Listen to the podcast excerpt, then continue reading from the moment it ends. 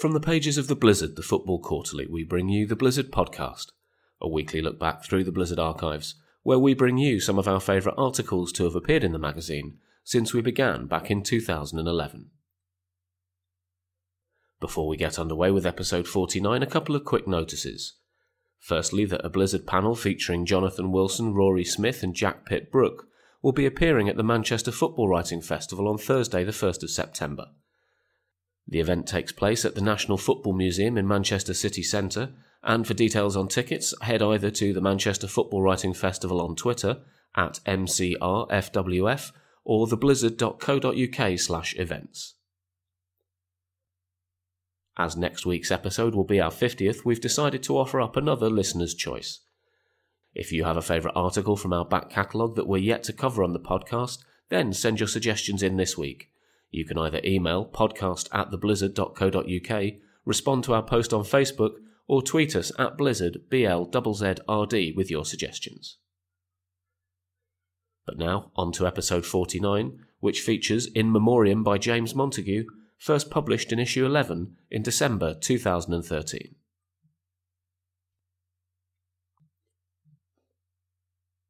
Seventy-two, seventy-four, twenty-two. These are the numbers that Al Ahly Football Club now live and die by. Football is a numbers game, filled with facts and vintage years to be compared and contrasted, to be argued about and fought over. Attendances, assists, clean sheets, sometimes even goals. But not in Egypt. In Egypt, football has been deprived of almost all of its statistical fuel, as well as its petty controversies and concerns. There are no more league matches to discuss, no goals between local rivals to dissect, no attendances to weigh against the previous years. There are just three numbers that exist above everything else 72, 74, 22. 72. The number of Al Ahly fans killed at a football match in Port Said on the 1st of February 2012. Al Ahly, Africa's greatest ever club team, travelled from Cairo to Port Said for what should have been a routine league victory. It was a little over a year since the January Revolution, and Egypt was still a hopeful if anarchic place. Tahrir Square, the epicentre of the revolution, was still occupied by a coalition of activists and protesters. Almost every shade of political opinion was represented there, be they secular or Islamist, united by the single cause of ousting Hosni Mubarak. Then came the hard bit building the new Egypt. A military government by then existed, with a splendidly Orwellian acronym the Supreme Council of the Armed Forces, SCAF. But the protests and the arguments continued. Several thousand Al Ahly fans travelled up to Port Said to see their team play Al Masry. It was always a tough place to come. The last game there had seen Al Ahly's fans run out of town, but they returned. They lost 3 1, a rare thing in Egyptian football for a team that has won the league 36 times. When the final whistle blew, thousands of Al Masry fans rushed onto the pitch like an invading army. The fans were coming, sprinting. I knew they hated me and all the players. All the players ran, Ahmed Fathy, Ahly's right back, would later tell me. In video footage, the players can be seen sprinting back to the dressing room just as a human wave crashes into the Al Ahly stand. At first, Fathy was just relieved to have escaped.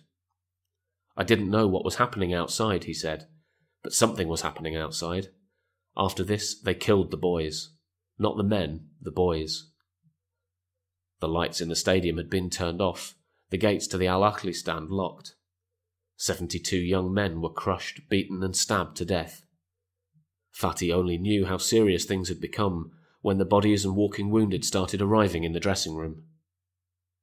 One of the fans came to the room and said, You have a problem outside. Someone has been killed and then another has been killed, and another, he recalled.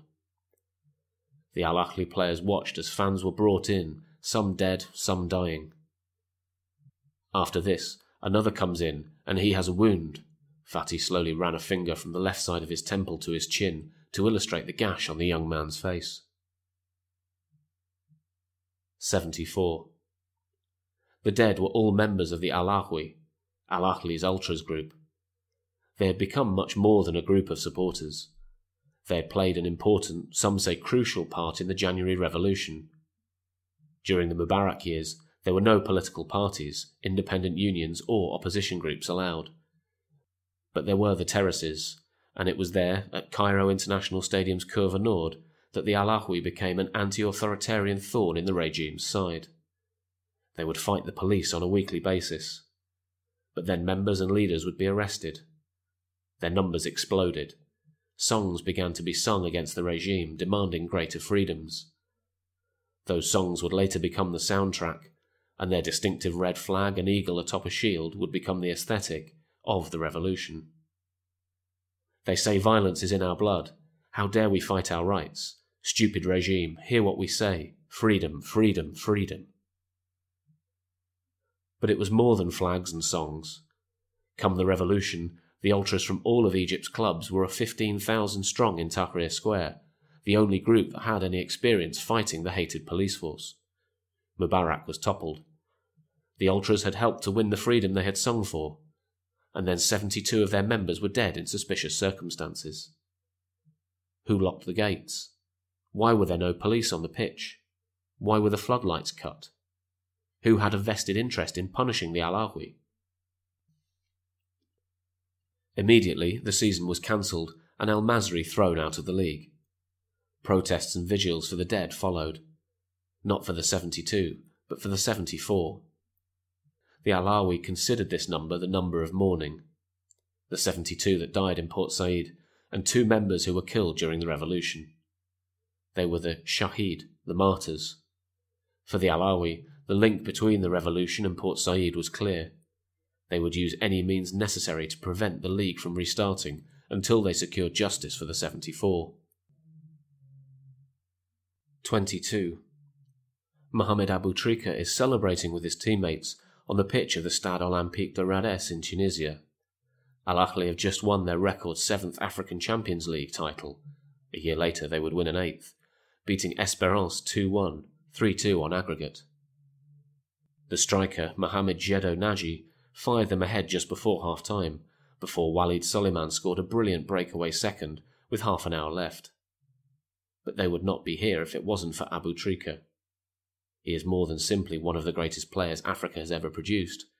He is the team's soul, the club's moral compass, and beloved in Africa and the Middle East.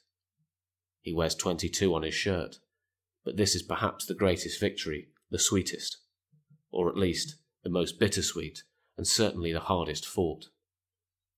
Aboutrika, like almost all of the players celebrating on the pitch, had been there in Port Said. He had held a mortally injured supporter on that day, you know the story? Bob Bradley, the Egyptian national team's American coach, would later recount. The fan says to Aboutrika, Captain, I always wanted to meet you. The fan died in Aboutrika's arms. With the league cancelled, the African Champions League was all that was left for the club. Its players had been deeply traumatized by what they had seen. Several, including Abu Aboutrika, had quit in the immediate aftermath before returning. The players, the club, and the fans vowed to win the title to honour the dead. They had survived Port Said, but that wasn't the only setback they had to overcome. Their coach quit. They survived a coup in Mali. Protests had seen two matches come within minutes of being cancelled. They had fought back on the pitch when seemingly dead and buried. All of this while a revolution was still taking place in the background, and while they played their home games behind closed doors. And now they celebrate. Aboutrika's iconic number 22 cannot be seen anymore. The team is wearing t shirts with the names of the 72 on the front. The players dedicate their victory to the men who died at Port Said. In the stands, a few thousand Al Ahly fans have made the trip to Tunisia. Flags with the number 74 are flown. It is a few weeks since the tragedy of Port Said. A march has begun on Port Said Street behind Alexandria's famous library. Tens of thousands of men and women fill the streets as far as the eye can see. Those with the loudest voices sit on their friends' shoulders to face the crowd and lead them in revolutionary song. They are here to commemorate the death of Mahmoud Gandour. He was the leader of the Alexandria chapter of the Ultras Ahlawy, but died in Port Said. Walking with the thousands of others is Shady Mohammed, Al Ahly's most decorated captain, having won four African Champions Leagues and six league titles. He doesn't play for Al Ahly anymore, but that doesn't matter. I played for Ahly for 11 years, and I must fight for these people, he says as the crowd chants around him. 72 people died. This is difficult. More young people, 14 and 16 years old, but I am coming to support all the fans. There is no such thing as a former Al Ahly player. The bond between player and fan has always been closer at Al Ahly than at any other club of its size in world football. The fans have always expected victory, true, but the players have always expected their support too. There is an affinity between the two that has always existed. Their love is given and their love is returned. Shady didn't think twice about coming to the march. Ahly win everything, understand? The problem isn't just now or one month ago, it is for years, he says, when asked to explain why he believes the Port Said tragedy took place. Port Said don't like Ahly, but if the police are strong, good. If they are not strong, then they go to the other side and kill the fans. My friend, the Ultras Ahlawy, they have a good mentality. They support the fans every way they can. The police must protect them. This is not football. It takes three hours for the march to snake through the streets. All the while they are cheered by the watching crowds on the balconies. An old lady holds up a handmade placard denouncing the army. The march eventually stops at the gates of the headquarters for Egypt's army in the north of the country. Troops stare back at top armed APCs. There is a tank and a dozen foot soldiers. All their guns are trained on the crowd. The troops don't move. The gates stay locked. The protesters kneel down and pray before peacefully dispersing.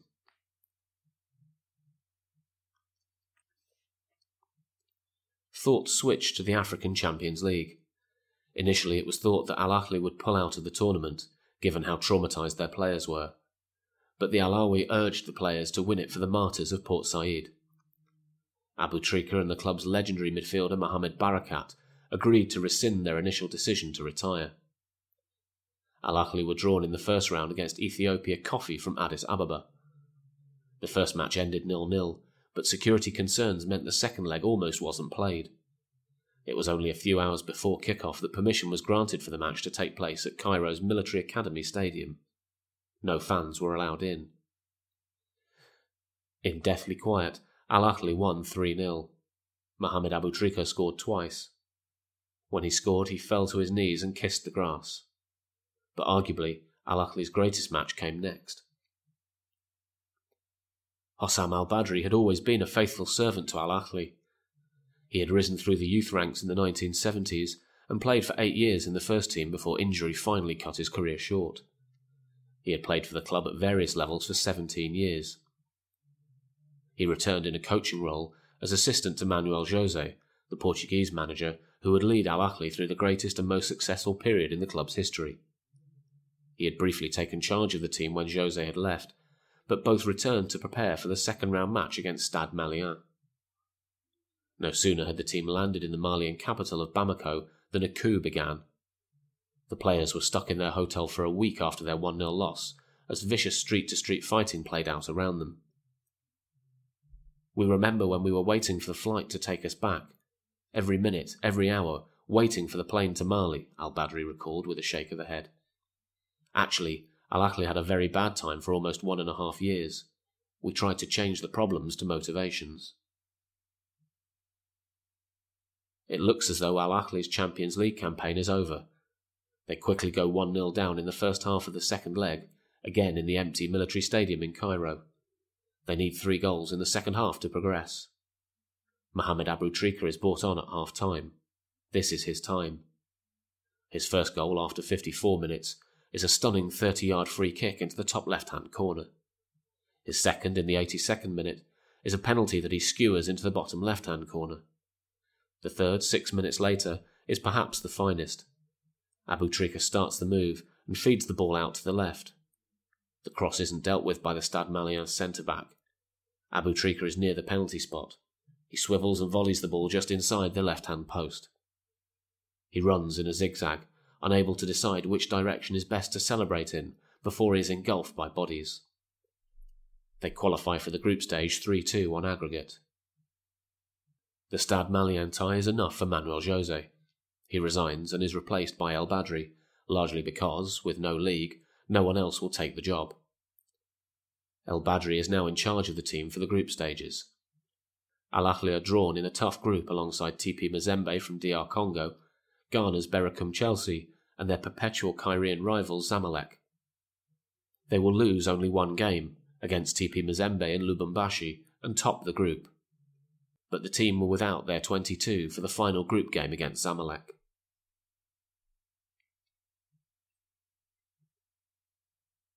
It is September now, seven months since the tragedy of Port Said, and still the league has not resumed. As the Ahlawy had promised, they successfully boycotted the league until a verdict in the Port Said case had been delivered. 73 people had been arrested and were awaiting trial, mainly Al Masry fans, but also key security figures.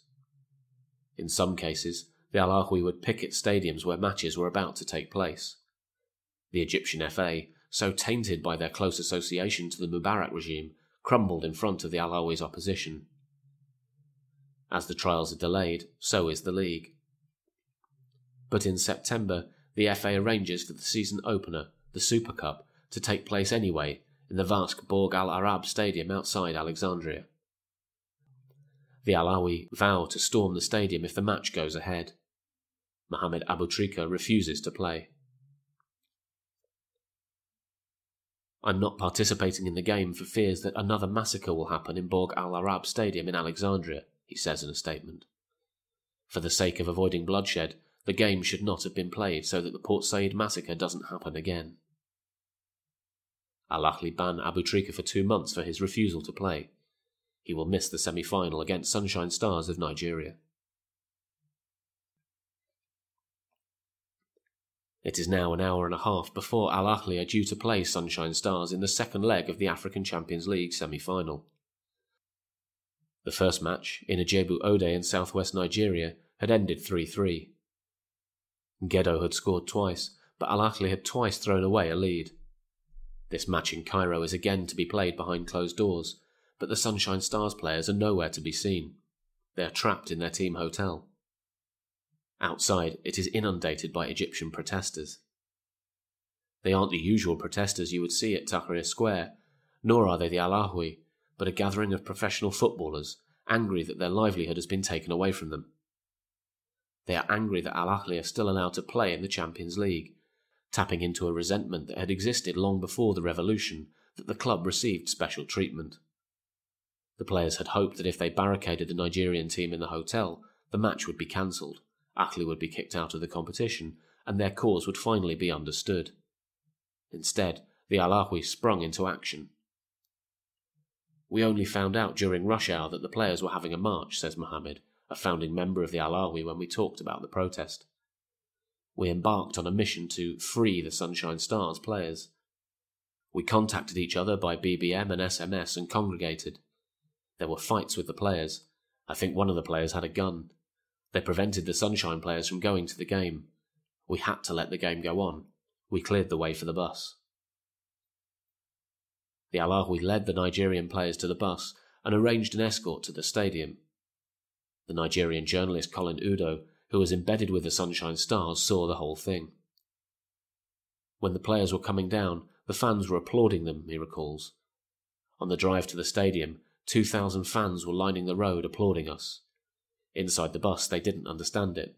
They thought they were angry with them. It is a unique position to see fans with that much power.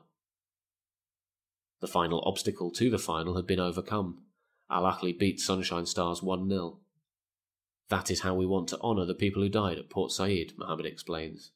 We honour them by winning this trophy. And honour them they did.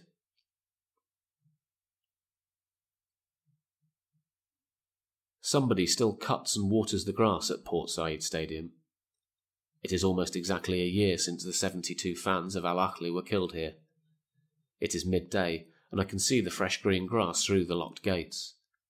The lines have been painted on the pitch, and the sprinklers are pfting. No football has taken place for a year, but someone still loves this stadium, still loves this grass. The green pitch feels like the only splash of colour in the city.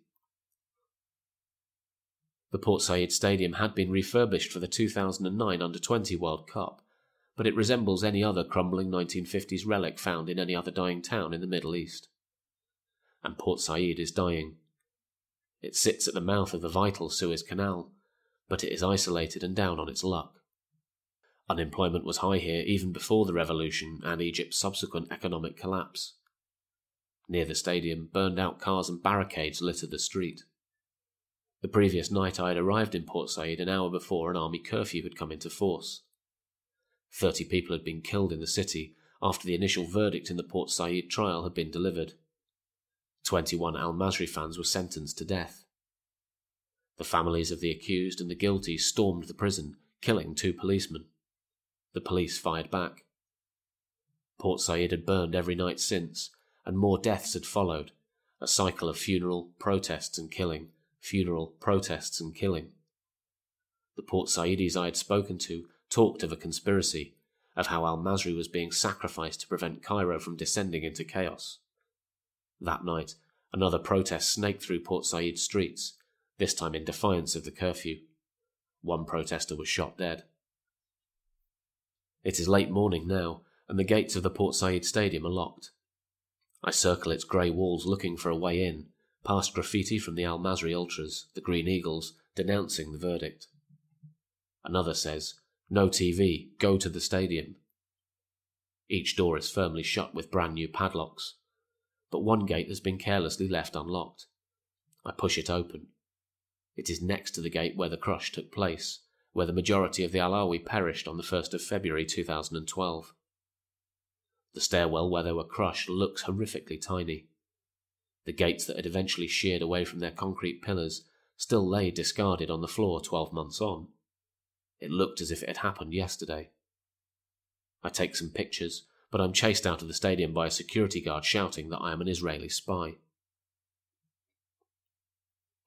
That weekend, the Football League finally returns to Egypt. The Al Ahly had successfully prevented the league from restarting three times over the past six months, until justice for the 74 had been served. They believed it had. A few months later, there were more convictions too, including for the head of security for Port Said. The prosecutor's report alleged some form of collusion. A meeting had taken place before the match between the police and some of the 21 Al Masri fans sentenced to death but many questions remain unanswered over what happened on that night in Port Said. Africa's new champions begin their first league match in a year in an empty stadium on the outskirts of Cairo. They win 1 0, but one number is missing 22. Al Ahly, even with the Champions League success, still have a financial black hole to fill. Gedo, the goal scoring hero from the final, and Ahmed Fathy are sent out on loan to Hull City in the English Championship.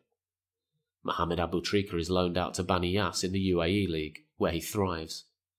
He wears the number 72 on his shirt. He will also later announce his retirement. The Egyptian League won't last long. It will finish without a conclusion thanks to further instability. Mohamed Morsi will be deposed in an army led coup. Hundreds more will die protesting on Egypt's streets. But for now, this is still the future.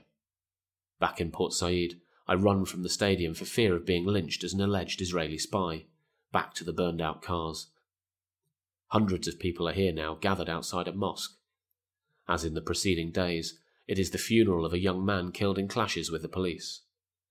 The body is carried through the crowd on a stretcher, wrapped tightly in linen, back towards the barricades. That was In Memoriam by James Montague, first published in issue 11 in December 2013. Also in issue 11, Jonathan Wilson on how the nature of international football leads inevitably to sluggish football, Uli Hesse on the tactical revolution that led to the transformation of the German game, Andy Thomas on the strange world of the backup goalkeeper, and our greatest games feature looks back to Dundee 1, Dundee United 2 in the Scottish Premier League at Dens Park in May 1983. Issue 11, like all issues of The Blizzard, is available on a pay what you like basis at theblizzard.co.uk.